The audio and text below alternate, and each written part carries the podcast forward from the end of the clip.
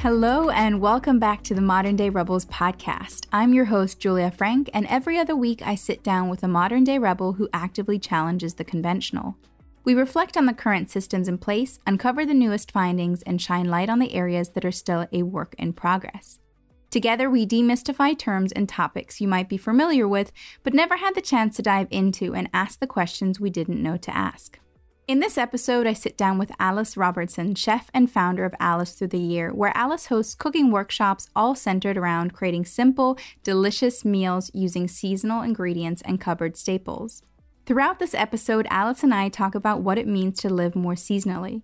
This episode is jam packed with practical tips for how we can eat seasonally, sustainably, and still be satisfied while feeling the benefits of adopting a seasonal diet. Alice's love for cooking is so apparent throughout the episode, and I absolutely loved our chat around seasonal living. Let's get right in.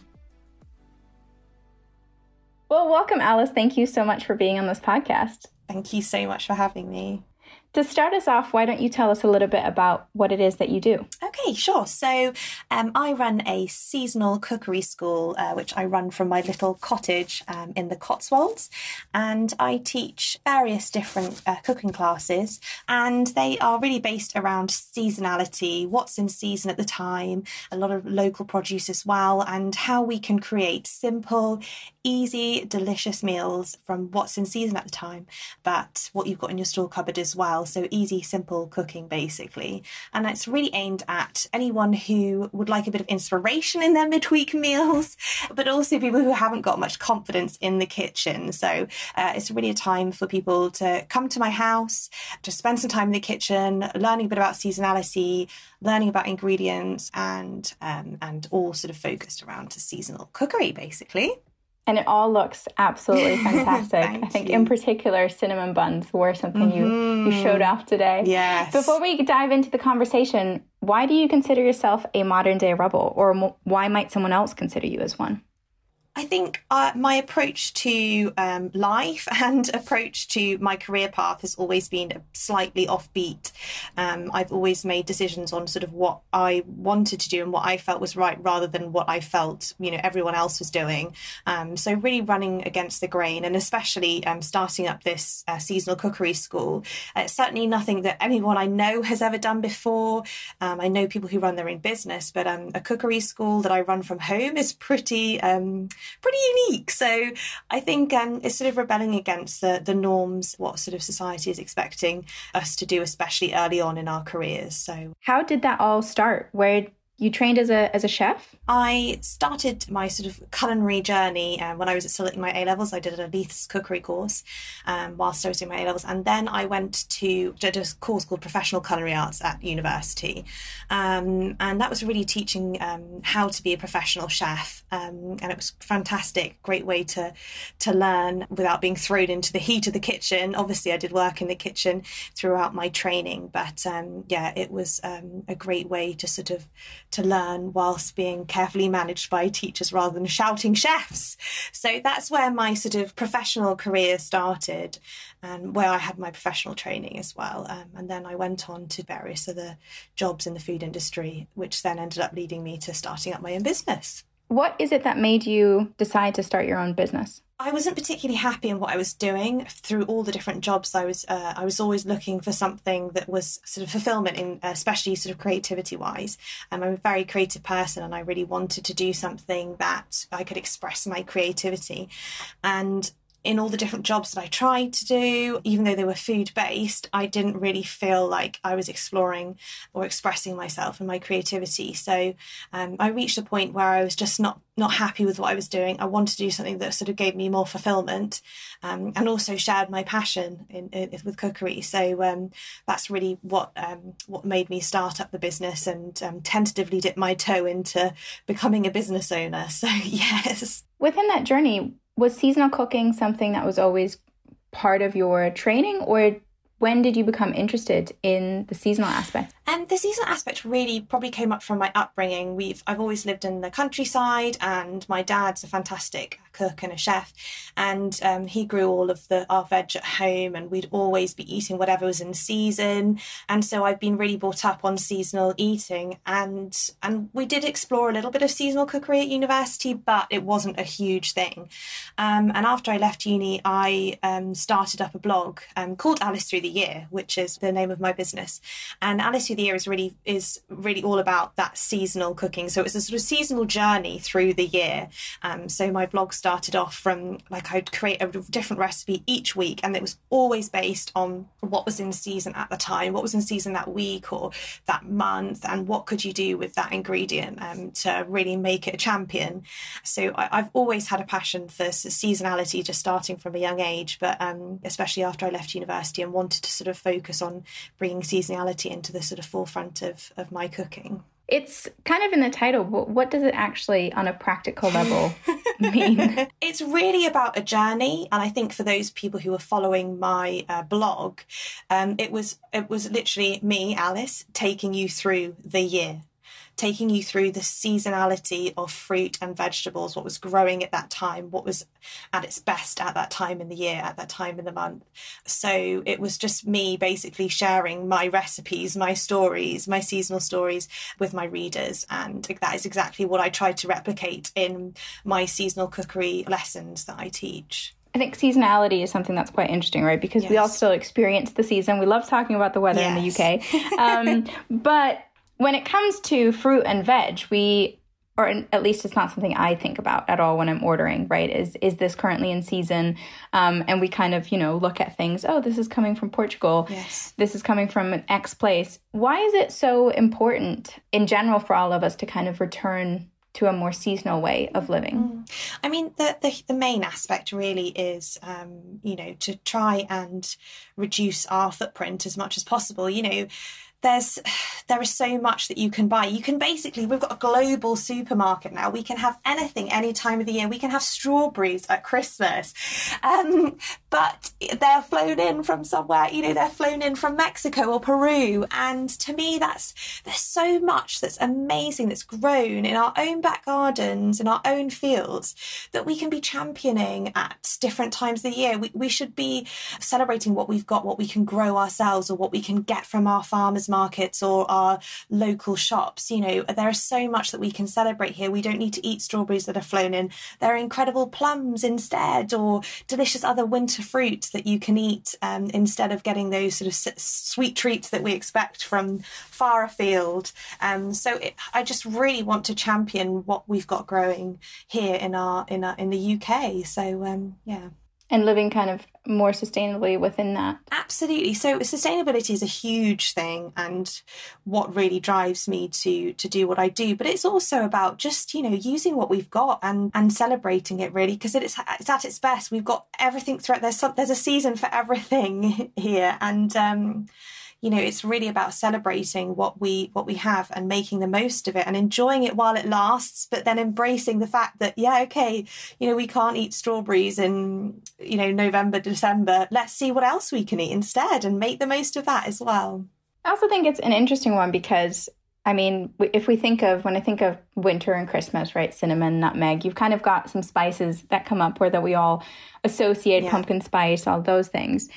As you moved into the seasonal living, did you actually realize or did you notice that there were a lot of things that you ate that kind of you associated with them and brought oh, that yes. comfort and that warmth to each of the different seasons? Absolutely. And I think when you're saying comfort and warmth, it's really about comfort food. So I get excited when I think, yes, autumn's coming. Let's think about delicious crumbles and pies and steamed pudding. It's really the food that you want to eat for that season, reflected especially here in the UK with our four seasons. We very much live our four seasons You know, it's very cold in the winter. I'm about to say it's very hot in the summer, which is a big lie. But, um, you know, it's hotter in the summer. And in the summer, you want to be eating fresh salads. You want to be eating um, delicious green beans and, you know, everything that's fresh in our gardens. But in the winter, you want something a bit more warming, a bit more sort of, yeah, comforting uh, through the cold winter months. Um, so, yeah, absolutely. The season, the seasonal fruits that are produced and are grown here in the UK uh, really reflect what we actually want to eat during those sort of winter, summer, spring months. So then when we kind of talk about getting getting that awareness and I think if you you know you go to a farmers market it depends on kind of what they're what they're selling but if you're going through, let's say, you know, you're in a city, you go to the supermarket, how can you actually figure out what is in season and what isn't? Because we are so used to, I think, seeing everything all the time. It's really difficult, actually. And some supermarkets do actually say, like, what's in season at the month. They'll have a sort of area at the front um, of the aisle, which will be like, well, what's in season this month or this week. Um, but it's really difficult to actually discern what is in season unless you know. Um, and we're not brought up anymore to know right, okay, strawberries are in season in the summer. Well, I'm sure most people know that, but you know, when's cauliflower in season? Who knows that? It's it's it's really difficult, and I think the only way that we can learn about how to eat seasonally and know what's in season is by looking up and seeing right before you go to the shops. Okay, I can see that this winter this is a great time for root vegetables, um, or in the spring this is a great time for purple sprouting broccoli. So it's really about doing our research. It's not given to us, absolutely not given to us. The only other thing you can do is look at your labels on the supermarket, see what is grown in, in England. That's the only other way that you can really tell uh, without doing your research. So, location is a big kind of giveaway. Absolutely, yeah. That's the main sort of giveaway if you don't want to sort of be trawling the internet to see what's in season that month. So one of the other wonderful things that you have as well is kind of these these cook-alongs. You teach individuals in workshops. Nowadays, where I feel like you know everything so readily available especially you know deliveroo uber eats uh, we can food we all love food mm. but i think the preparation of food is something that has become less common um, and i particularly know that during lockdown that's something i really had to teach myself is is how to kind of cook more meals and have more of a repertoire so, when it comes to cooking, what does cooking kind of mean to you? And what does, when we get back into that rhythm of preparing food for ourselves and each other, what does that kind of bring, in your opinion? I mean, personally, uh, cooking for me is a huge way to sort of relax and unwind. And even if I've been teaching all day um, and I've been teaching classes back to back that week, I still want to come and prepare a meal for the evening. And as I said, it's just for me, it's a time to unwind. And I think a lot of people, and the huge feedback I get when people come to my um, workshops is they say, I just, I find it stressful or I find it difficult to know what to cook. And it sort of conjures up that meal time, that meal preparation is a time of dread instead of a time of excitement.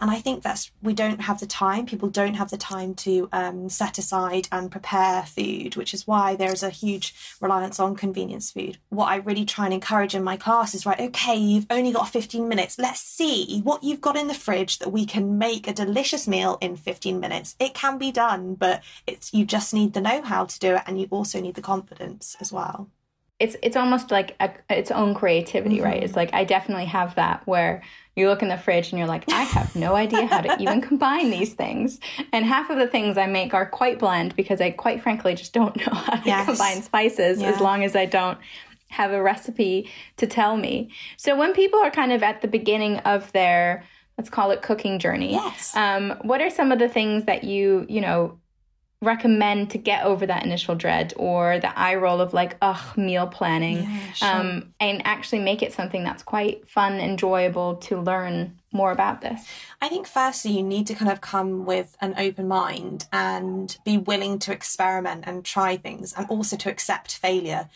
because you know, inevitably things are going to go wrong. You'll think, oh, that looks nice, a recipe in a book. And then you'll try it. It looks nothing like the recipe you've just carefully followed. I think um, to keep things simple is so, so important. Um, so start off with just some basic things, basic sauces, basic soups, um, and really actually investigating things that you like to eat when you go out and seeing, okay, is there a recipe for pad thai or recipe for favorite curry and a simple one at that? There are so many amazing resources that we have online that we can just tap into and say easy version of blah blah blah. So i would just say set some time aside choose what you want to cook and make it something that's realistic. If you're a beginner cook don't try and attempt a croquembouche or a cherry trifle. Um, keep it simple but cook stuff that you want to eat. It's interesting because i actually find that personally the things that are the most comforting mm-hmm. are actually very simple dishes. Yes because I'm from Germany, I think mashed potatoes. is just yes. very traditional German there, anything potato. But it is true, it's kind of I've definitely had had moments where I'm like, this looks nothing like it. Yeah, absolutely. Or cooking something off Instagram and also being like, what is this? Yeah, absolutely. What's a cronut? yeah, With spices, actually. Yes. I know very little about spices, but when it comes to spices and other things that we're used to cooking, is there seasonality with them as well? Or because they're coming from other countries, how does that kind of work? Yeah, so I mean, spices, I rely so heavily on spices to give an instant kick to something. There is a seasonality to spices, absolutely there are, but in the UK, we're very limited to what spices we have growing here. So we just do, you know, it is something that I would say my main focus is on seasonality for fruit and vegetables rather from my spices. My spices, I kind of have as a store cupboard ingredient that I know are going to be available to me all year round. And that's really what sort of in my toolkit. My spices are always there. That's always going to be something that I fall back on to pep up something when maybe there is a bit of a lull in the season where things aren't so interesting. Spices always bring some interest to that.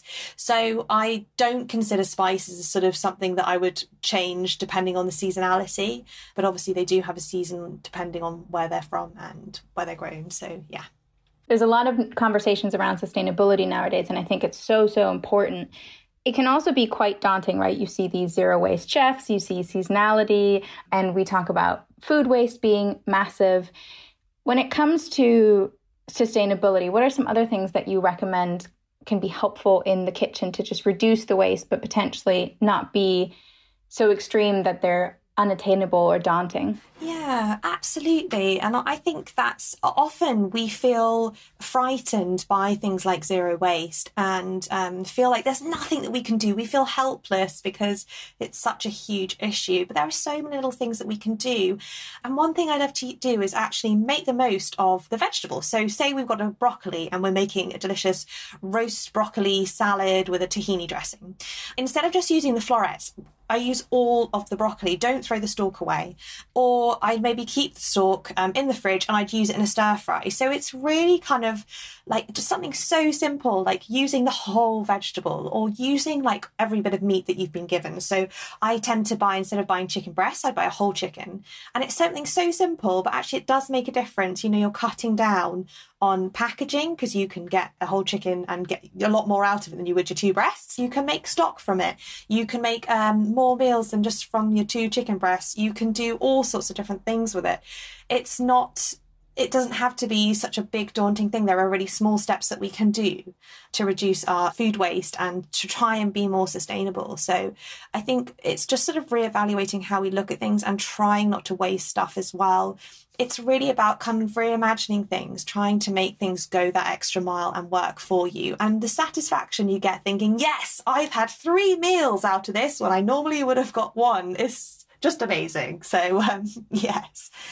Yeah, kind of I definitely feel that with more meal planning of figuring out like just the satisfaction of like, oh my God, yes, this, yeah, this exactly. all came together, this all worked out. I think it's quite difficult though, especially living in cities, because it's almost like there's this disconnect between where the food comes from. And from your stories, you seem to live in a very beautiful area.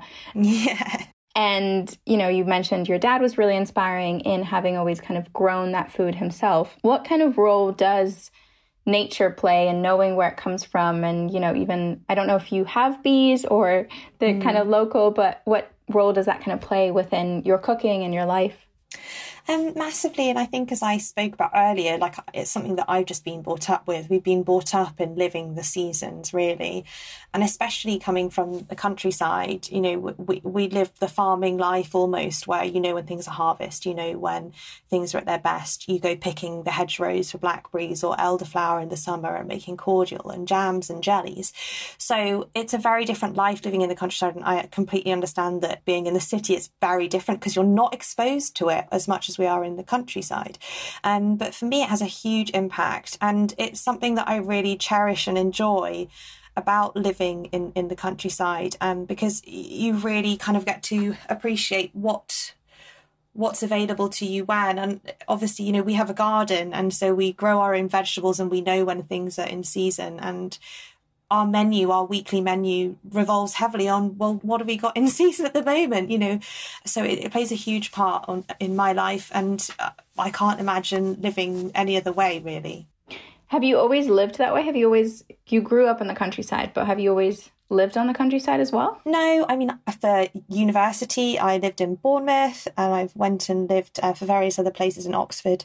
But I have always tried to live seasonally, and it's I'd go to this farmer's market, or I'd go to a local market, or I'd go to um, my supermarket, and I just you know because of the way that I've been brought up, I know what's in season, so it's very much ingrained in in who I am. So it's something that I think we can kind of as you get started, right, things things come together. I remember asparagus season was like the big one yes. for us because mm. every single restaurant would have asparagus with potatoes. they were the Germans. Yeah. Um, but yeah, it does seem like that's something that you know you don't constantly have to look it up. As as you learn, it doesn't really seem to change that much. So with getting more connected to where food comes from and what's in season and, and kind of learning how to cook and, and to me, it's really reestablishing that connection, really, because I feel like life has gotten so constant. We're we're although we're cyclical human beings, it's almost like we pretend we pretend we're not.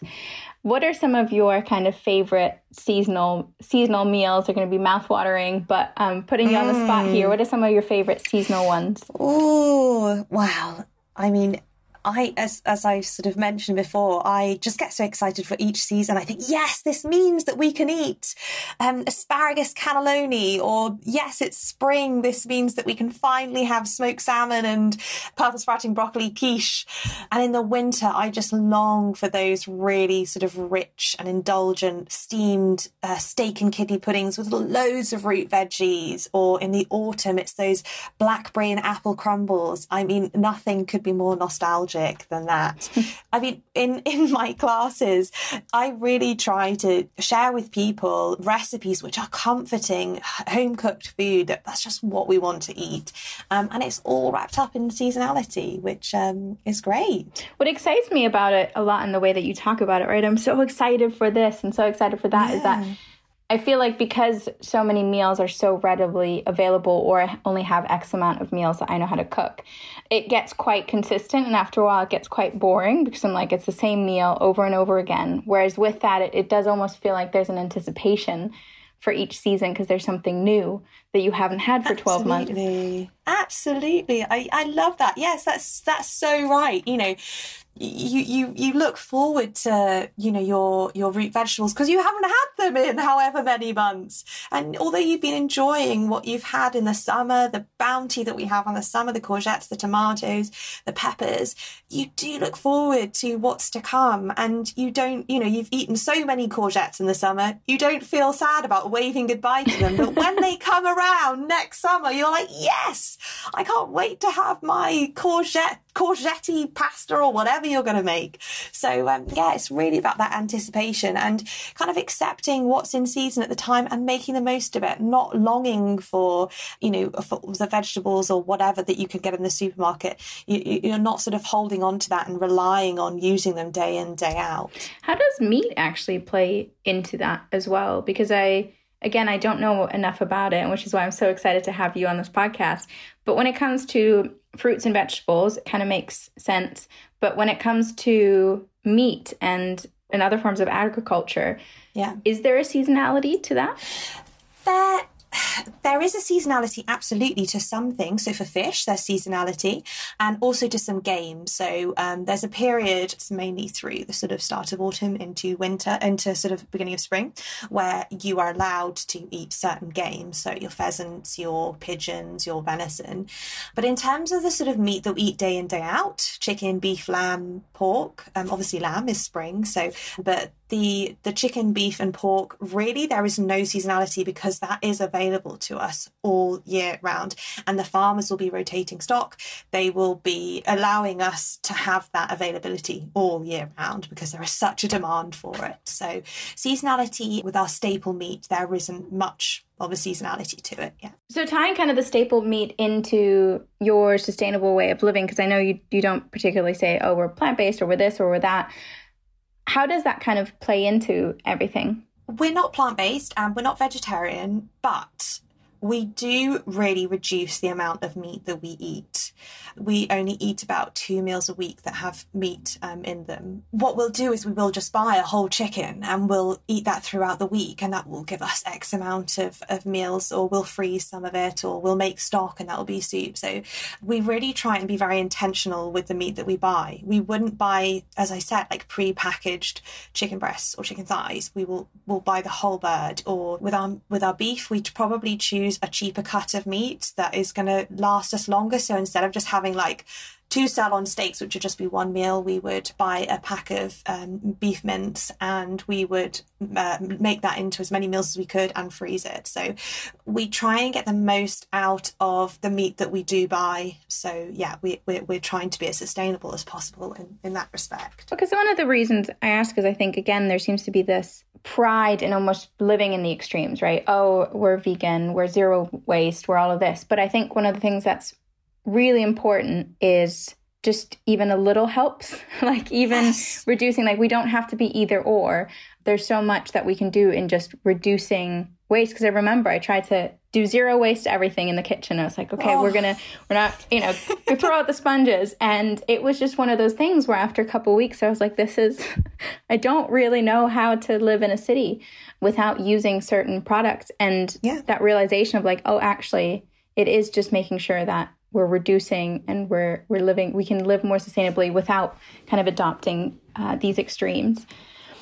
So in terms of kind of your staples i guess like things that you always have and we're so intrigued and a little nosy i guess. So what, what are the things that you mm. always love to have on hand in your pantry Oh wow, uh, there are there are some cool things that I couldn't live without. Um, definitely my spices. So I rely hugely on um, my spices. We love Asian um, cooking, so Thai, Malaysian, um, Indian, whatever. Um, so I've always got my core spices. I'll always have cumin. I'll always have coriander. I'll always have garam masala. I always have tin tomatoes. They're 100% essential in my um, my store cupboard. Coconut milk, lentils, chickpeas of course, our basic pastas, uh, risotto rice, basic rice, uh, white rice, brown rice. But really, my things that I can't live without are my are my spices. Do you actually pickle anything, or is that kind of part of your? Yeah, I do love a good pickle. um, I um, we do pickle and um, we do quite unusual things. So we've had a real glut of plums this year, and so I'll do pickled plums, and we will use those at Christmas to have with cold cut meats or cheeses. And I love making things like chutneys as well. So pickles are pretty essential. And again, that's something really great about the seasonality is when you've got a glut of something or you know something's in season, is actually to do something with it to preserve it, so that then you can eat. Uh, if you're feeling a little taste of summer, you can then have a delicious jar of strawberry jam on a cold February morning. So um, yeah, pickles and jams and preserves are a huge part of. I'm getting um, very very hungry over here. Sorry, pickling isn't actually that difficult though. I've never actually no. pickled anything, but it doesn't oh, seem give to it be a go. as difficult. But still a great way to preserve things for a while. Absolutely. And there's this huge sense of pride with pickling. You know, when you've pickled, made your own um, pickled whatever, uh, pickled walnuts um, or pickled cucumbers or just piccalilli, chutneys, there is a huge sense of pride in that you've made that and you've left it to mature and that excitement to opening that first jar and you've left it there for six months and it's matured and it's got an amazing flavour. Um, there's that real sense of excitement. But it is so, so easy and also makes a great gift as well. So, um, no one would turn down their nose a delicious jar of homemade chutney. I think with, you know, you've mentioned this a couple of times, a sense of accomplishment. One of the things that I've really noticed is that a lot of the days, because I constantly work on a computer, they all kind of feel the same. And now more than ever with lockdown, but there's not that physical sense of accomplishment. I'm very mentally drained, but it doesn't feel like I've actually done something. But what I love about cooking or baking is that you actually physically create something like there is an end result and, and you can see it and it doesn't kind of go away into the ether of the internet and there is this huge sense of pride of like this is it i've done it Absolutely. it doesn't look like the picture but I've done it. I've done it and it tastes okay. So that's fine. Yeah. And I think, you know, we all have creativity in us and any way that we can express it, whether it be by cooking a cake or doing a painting or sewing a skirt, we all have creativity in us. And I think if we've been doing something mundane or, you know, just spending hours and hours on a computer, like to have some outlet to express that is so, so important. And it does give us that sense of fulfillment. It certainly does for me anyway. But do you think there's been a little bit of a shift with with cooking? Because I've personally noticed that I used to not cook because I was like, oh, I, I don't have time. You know, like cooking, it's it's not worth it. It's much cheaper to just buy something and actually work that mm-hmm. hour in terms of kind of time for for money and, and value. I'm missing the words there, but and it it's now kind of through lockdown really that that narrative has changed a little bit of like, oh well, mm-hmm. I've got the time. Are you seeing some of that as well? Some of those mindset shifts of, oh, actually, being in the kitchen is really fun and it doesn't mean anything uh, other than kind of enjoying that? Yeah, I think, as I was saying, it's a real creative outlet, cooking. And uh, even for someone who's got no experience, I teach um, a lovely lady who has a very high flying job. And she just wants to be taken away and have some escapism, you know, and cooking is that. It's escapism. You get into the kitchen and you're in charge of what you do. You're in charge of what you create, you know, and that's exciting. And there's definitely been a peak, especially during lockdown, of people getting back to the kitchen. You know, the amount of sourdough pictures I've seen on Instagram, I don't know. I'm guilty. Seriously. oh, shame on you. But that's amazing. And I love that. And I love that there's been a shortage of yeast and flour because it means that people are getting into the kitchen and enjoying baking and embracing their terrible failures in the kitchen and trying again. Um, and it's been amazing. I think it's been great for people to have that creative outlet again. Yeah, it's also definitely, I mean, as I mentioned, very guilty on, on the sourdough train. But it also just makes you realize that, like, actually food is alive. Like, I know that sounds so mm. obvious, but it wasn't yeah. until the thing started bubbling. yeah, sure. that I was like, scary. Oh, yep. Okay, there are creatures. There are live creatures. this yeah, yeast is a very much a living thing. Yeah, we it is quite interesting how we just kind of tend tend to forget that in the mm. we get mm-hmm. caught up caught up in the everyday. So, kind of to to wrap things up, I always like to ask five questions. The first being, what book changed your life or shifted your mindset? So, from a very young age, I have loved cooking, and the one book which absolutely changed my life is good old Delia Smith, the British favourite.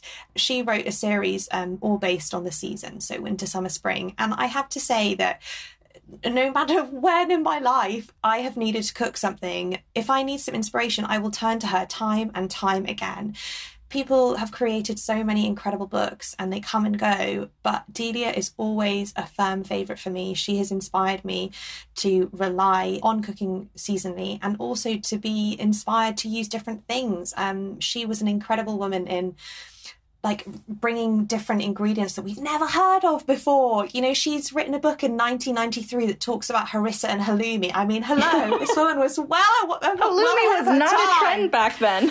I know, right? But she bought that trend, and you know, I, I do really feel inspired by her and her work. And and what what really I think inspires me and encourages me as well is her passion to share that with other people, and the way that she does it so gently, and she just gives you exactly what you need to know to create that recipe. She holds your hand and leads you through each recipe, and you know it's going to work.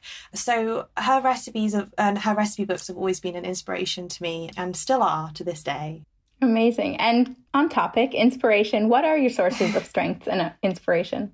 I mean, I do actually take, I know this is might be a bit controversial, but I take a lot of inspiration off um, social media. Um, and I try, of course, it can be a negative, but on the whole, like I love to see what other people are doing, and um, what other chefs are doing, what other blogs are doing, what other influencers are doing. And that keeps me fresh and keeps me thinking, oh, yeah, I really want to try that, or I haven't seen that before. I want to know, I want to give that a go. Um, and that challenges me. So it definitely is a huge driver to see what other people are doing and try that out myself. So I do actually rely lot on seeing what's going on at the moment and trying out those new trends, but of course, sticking to my old classics as well. I actually was going to ask, I would say I'm going to do five brief questions and then I'm t- way too intrigued. With, with social media, I know we all love sharing our food photos and all of that. But with food photography, is what we see actually always edible? Yeah, that's that's such a good point.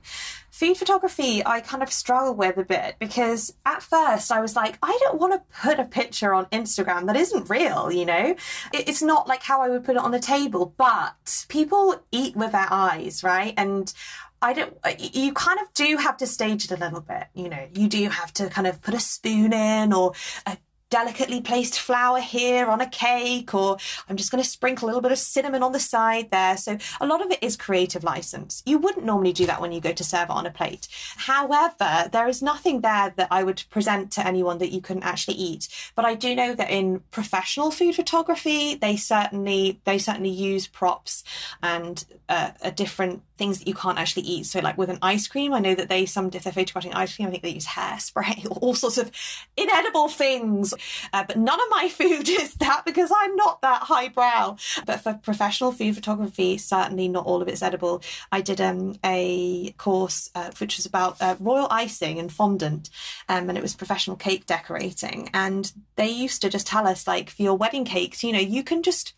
couple of, put a couple of extra layers in of a polystyrene and cover it, you know, polystyrene foam covered in royal icing. I was like, what? No, that's such a con. We can't do that. None of my cakes have ever been polystyrene cakes, but for sure, if people are doing big wedding cakes, sometimes they will just use a polystyrene cake for show. Yeah, and also kind of to decrease the amount of cake but get the the full kind of full effect. tears. Yeah, full effect. Sure, sure. So back to our five questions. The third one being, what is your secret to success? I think probably determination and not to be put off when you feel like something's gone wrong or like you've had a failure. You've got to be determined to keep going and to adapt as well. And that's one thing that I found quite difficult is that I think I've got a great idea and a great concept, but actually no one's buying it. So you've got to learn to take that on the chin and move forward. But I think determination and um, belief in yourself is so, so important. When things aren't going your way, or if you'd like your business to be more successful, you're the only one who can change that um, and you know you've got to get get ahead of yourself and get a hold of yourself sorry and and move on and do something to change it so it's the way that you want it to be. And following on from that what is your definition of success I think success is being content, not necessarily happy like all the time, but being content in your situation is success for me. You know, at the end of the day, when I feel like, yeah, I've achieved something and um, I'm proud of what I've done, I'm content with that. I think contentment for me is is is success. I really love that. And last but not least, what advice would you have liked to hear when you started to live life a little differently? I think I would have really been loved to, to been told you can do it you know you can do this you've got this. And at the end of the day if if something goes wrong what have you got to lose? Like it, you only going to learn from your mistakes but at least you've tried. And i think that would have really helped um, just to being given that confidence to being like it's okay you go and get it. If it doesn't work out then hey it doesn't matter nothing's lost. Wonderful. If people want to find out more about you where can they find you So, um, various different platforms. Uh, I have my website, www.alicethroughtheyear.com, um, which has got all my workshops um, and also it has access to my recipes. I have a whole stash of recipes on there as well, seasonal, of course. Um, and then I have my Instagram and Facebook page, and my Facebook page has got links to all of my bake along videos that I did during lockdown. So, anyone can check those out. And again, that's all at Alice Through the Year. Amazing. Well, thank you so much for taking the time today. I really appreciate thank it. Thank you so much. Thanks so much for listening to this episode, and I hope you enjoyed it as much as I did. This episode has left me so excited to try to live more seasonally, and I will get myself a little seasonal food guide to hang up in the kitchen. I also can't wait to try out Alice's chocolate and orange shortbread recipe, and I might even try my hand at her rhubarb and ginger jam once rhubarb is back in season. I've never tried making jam or pickling for that matter, but I really want to give both a try. If this conversation has helped you in any way or led to some insights, please share it with your friends, colleagues, and family. I would also be incredibly grateful if you could please write a review, as this helps me record more episodes and makes it easier for others to find the podcast.